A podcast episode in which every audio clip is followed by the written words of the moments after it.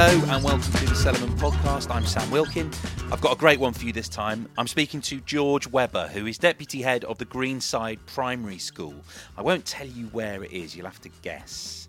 Uh, it's kind of amazing. Um, they have basically created a regenerative school a school where all the learning is viewed through the lens of food and farming and sustainability. I think it's an incredibly inspiring story. Clearly, lots of other people do too because they're being supplied food from places like Natoora, Hodmedod's, Neal's Yard Dairy. I think it's a really brilliant story. I think George is someone who is on a mission uh, to do some real change, real positive change. I hope you enjoy listening to her on the Cellarman podcast. I am a teacher. I'm the deputy head of Greenside Primary, uh, and we have a very a learning model here, which is very much uh, experiential based. So we really believe in big experiences that can ignite enthusiasm and ignite inspiration for learning, because we believe that the kids are going to be more like, likely to remember something that has that is attached to an experience, so that they're learning and will be deeper and more uh, more useful to them if it's attached to something in which they've been inspired by. So we ha- we ha- we've been operating this model for a few years now. We use nature and food as an integral part of that. The food that we offered at lunchtime was from the local authority catering contract, and we just saw that the lunch hour was not of the standard or quality that we would expect in the classroom. So we thought it was time to do something about that. So six years ago, we decided to get rid of the contract and take the catering in house. And we, we didn't really have any idea what we were doing or how to do it, but we knew it was the right thing to do. Because why should that lunch hour be treated differently why should the quality of the food, the quality of the experience be less than what you would expect to get in a math lesson, for example? So we took control of that. And through sort of trial and error, we began to see the power of food as a learning tool. It's such a powerful lens, isn't it? Food. I mean, I think uh, it's that commonality. We all eat. It's kind of this this framework that everyone can get on board. I mean, it's what I find speaking to people like yourself in lots of different spheres is that actually food is this amazing lens through which you can talk about almost anything. We've used food and then nature and learning about the environment as as learning tools, and we use them as like as, as a lens to teach the other aspects of the national curriculum. So we we we had this kitchen we had our own kitchen and we knew the food that we were making there was so much better because we had ultimate control over the menu, the ingredients that we were putting in, where we were sourcing those ingredients. We we realized that actually we had we were in a really powerful position to be able to offer something really excellent to our students. So we we had the kitchen, we had a, a growing garden where we were growing vegetables, bit hit and miss at the beginning, really figuring it out on our own. And we could see that when kids were out in the garden, in the veg growing area, that it had an immediate effect, immediate impact on mood, on well-being, on self-regulation. And we just saw that that was a really, really powerful thing. And it worked. We used, began to use it for uh, children who had who had special needs, who had behavior problems. They calmed down they were much more engaged. And so we thought, okay, that really works. Growing veg really works. The kitchen really works. So let's kind of thread those things together under like and put them into our school philosophy. So now we need to make it work within our curriculum. So then we've been able to kind of infiltrate and subvert the national curriculum. It's not just a, an additional buy-in. It's part of everything that we do. Therefore, it has power It's probably worth clarifying, in fact, where you are, because the way you're talking, you're describing, you know, growing and being outside, and you know, listeners might be picturing primary school out in the rolling countryside of the Cotswolds or somewhere like that. Where where are you? We are in the heart of Shepherd's Bush, London. So we are in a concrete jungle, but we are fortunate that we have a little bit of growing space. We've got a bit of a garden, and you know, like I mentioned earlier about how we've been growing vegetables for a few years now and using that into the kitchen. for our lunches.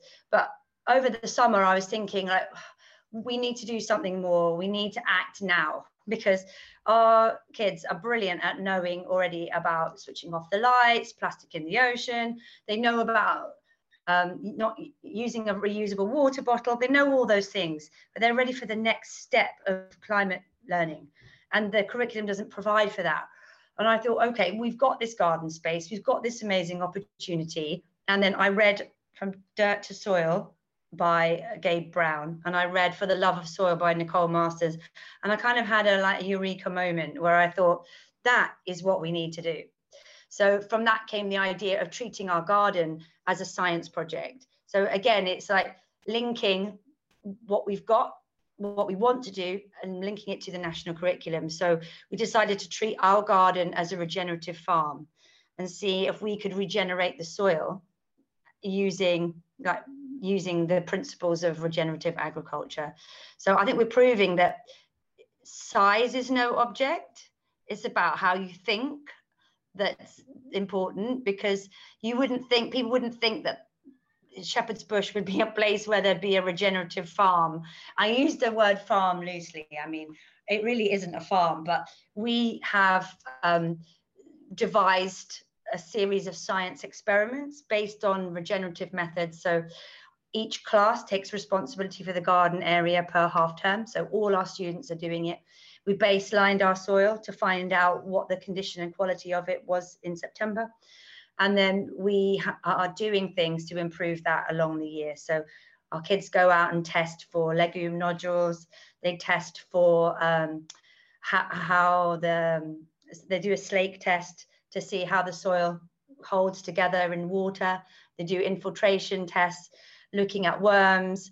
So we're doing proper regenerative experiments, as it were, and we've normalized that language. So, talking about nitrogen fixing and carbon sequestering and knowing why that's important is something that we've normalized within what we do. You're the driving force behind this. How how, how easily uh, replicated, if you like, is this model, or is it down to your kind of vision? The context is everything, and I, I think we um, it works because we've infiltrated and subverted the curriculum with it.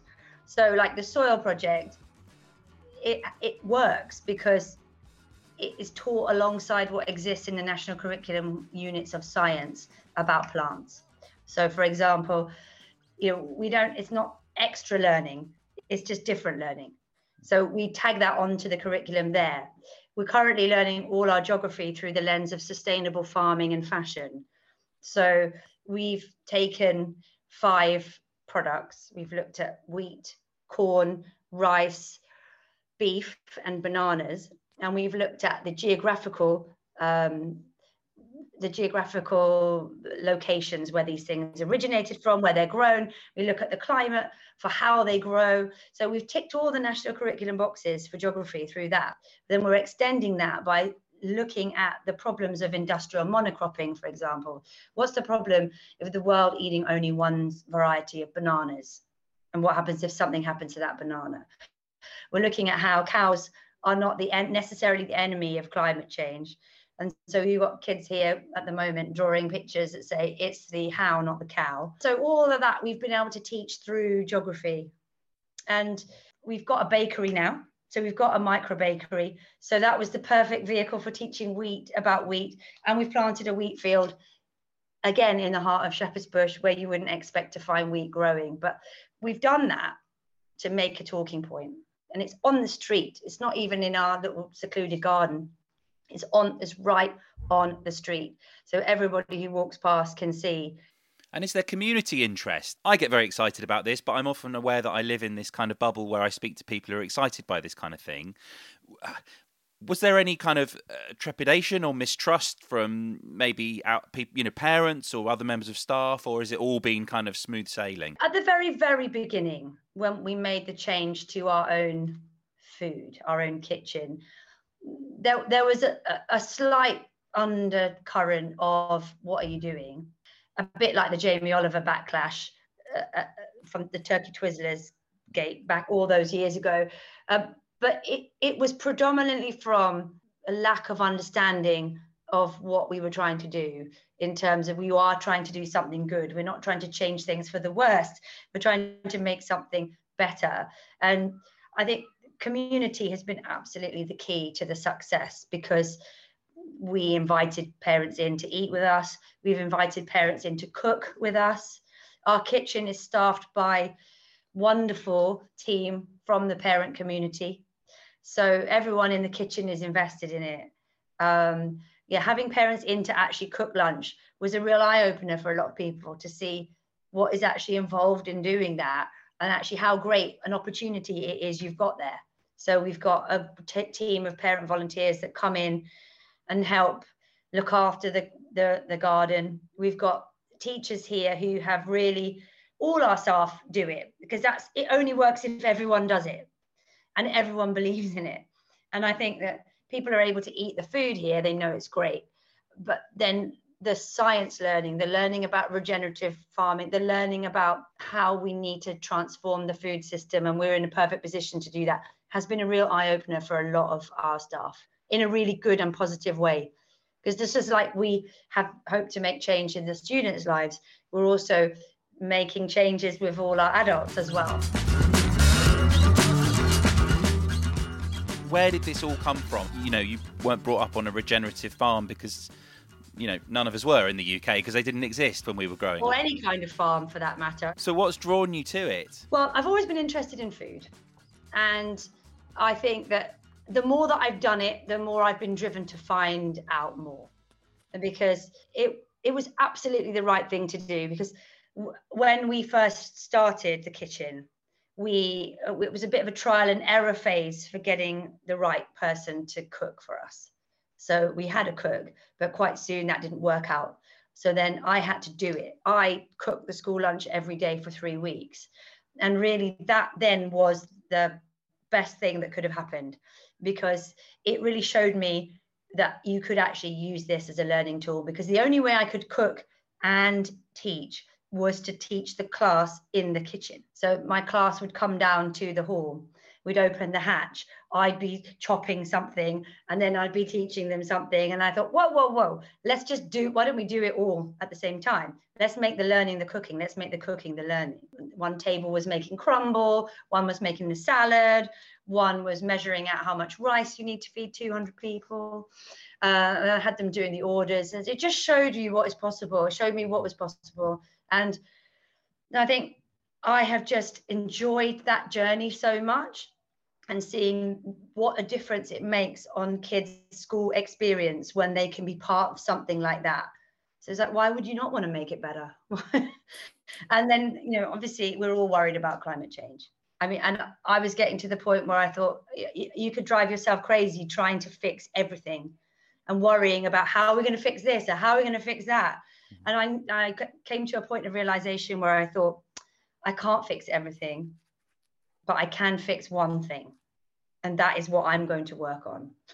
I'm going to invest my energy into let's make the whole school regenerative, sustainable, knowing about transformational change, knowing that it's okay to eat things that are good for you, that it's better for the planet. And I think it's really important for people to know that they have the right to that kind of information. That no matter where you come from or what your circumstances in, are in life, you have a right to access information about what is good for you and good for the planet in the long run. So that's where I've decided to invest. Have you had interest from other schools in your area or further away that, that want to kind of replicate what you're doing? Yes, yes, that is beginning to build now. And I'm doing work with other i'm beginning to have open that conversation with other schools about about it. But i think i'm in a position to be able to do that now whereas i needed to have gone through all the pain barriers first come out the other side to know what works and to know that actually you know what we do is really holistic and really comprehensive. It's a it's a total whole school model. But there are elements of it that other people can do. You know it can be bit by bit it can be you know we just want to do something different in our garden or we want to do something different with food. It, i mean it would be great if everyone did what we did it would be amazing. But you know there's no money eh, schools are always up against the budget problems. So having a buy-in is something that's quite difficult for schools to do. So if, if a package was done and given a price tag, then most schools wouldn't be in a position to be able to do that. So it, it's sort of it's, it has to be sort of transactional change within the school itself. It has it requires a different way of thinking. I suppose this is the thing that you, I come up against. I'm so I'm from a cheese background, and the question that I'm always asked is, well, why is it so expensive? Why is this small scale, sustainably produced quality product so much more expensive than this fact? You know, that's the conversation. I'm assuming that, that the local contractor is cheaper than what you're doing, but that's purely in financial terms. The value is a completely different combination. How do you address that conversation? In order to pay for what we do, we have to have everyone have it, have the lunch in terms of the lunch. So we we have no packed lunches here. We didn't do it straight away. We phased it out bit by bit, so it wasn't a real shock horror moment for everybody. But we needed to work hard to prove that our offer was better. So if we're going to make everyone have it, it has to be the top of its game all the time. So that is one pressure. But then um, we don't there's no additional funding for school lunches outside of what the revenue you, you get from people paying for their lunch so we charge currently two pounds 20 a head for our lunch then in addition to that there's the two pound 33 that you get from the government for the universal free school meals for the people who are on in reception year one and year two and then there's people with around the rest of the school who are on the free school meal premium so out of that, we have to pay for everything. We have to pay the kitchen staff, we have to pay for the food, and we have to pay for up, upkeep of any equipment that we have. So it's we're not in this to make money. We're in this to keep our head just above the water. Well, and it's we're not talking about financial profit. We're talking about value. You know, this is massive value, nutritional, but also uh, yeah, I suppose psychological as well. What it does allow us to do is it allows us to be to make connections with suppliers who believe in the same thing as we do. So we've we've had tremendous success with partnering with Natoora because they really believe in the same things as we do. And they're able to offer a discount to schools uh, on certain products. And that has been huge. That's great because they want to be able to be part of it and we want to be a part of them. And actually i think this is where our two worlds collide where the world of education and the world of outside education are colliding really nicely because we're able to now connect with these outside agencies like Wildfarmed like natoora uh, like Neal's yard for example like hodmedod's to be able to then see what we can do together to, to be able to use these products in our schools. So, um, it, it, listen, we're always on a budget, we're really tight budget, but it's amazing what you can do. It is amazing what you can do. And you know, you might have a jacket potato one day, which is really, really good value for money, which allows you to put burrata on the cheese board the following week.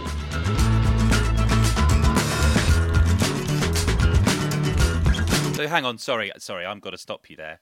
You're having burrata on a cheese board and a primary school lunch. You've got a cheese board. Yeah, we have a cheese board. That's amazing. We have a three week rotating menu, and the cheese board is our most popular pudding by far. So on the cheese board, we get they get our homemade bread. So we make a focaccia and we make a sourdough. So they get the homemade bread, and then they get a selection of cheeses based on you know whatever we can get. A really popular one was smoked burrata. Uh, we've we've had all different cheddars. We've had parmesan, chunks of parmesan.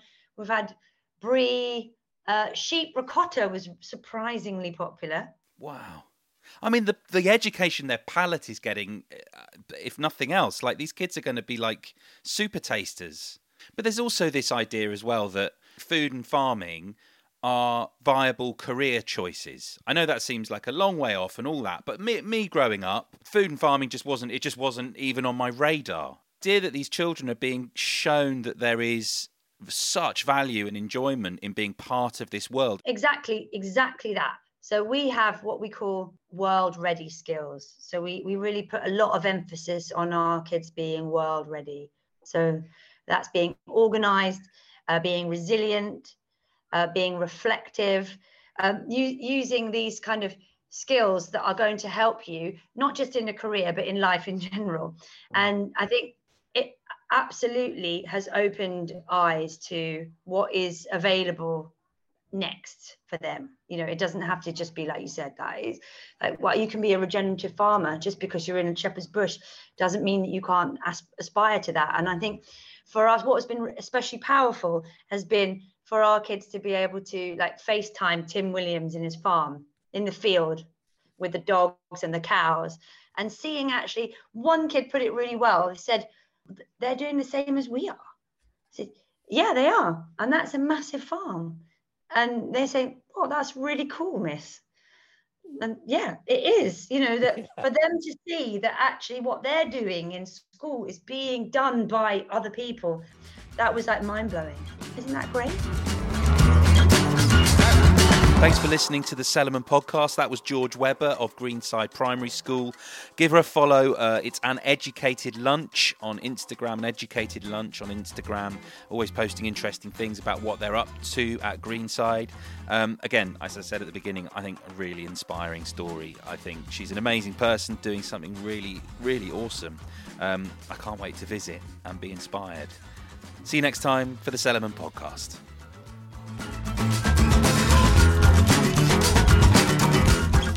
The Cellarman podcast is a Cellarman Makes production. If you want to know more about what I'm up to, go to at Cellarman Sam on Instagram and Twitter. Thanks for listening.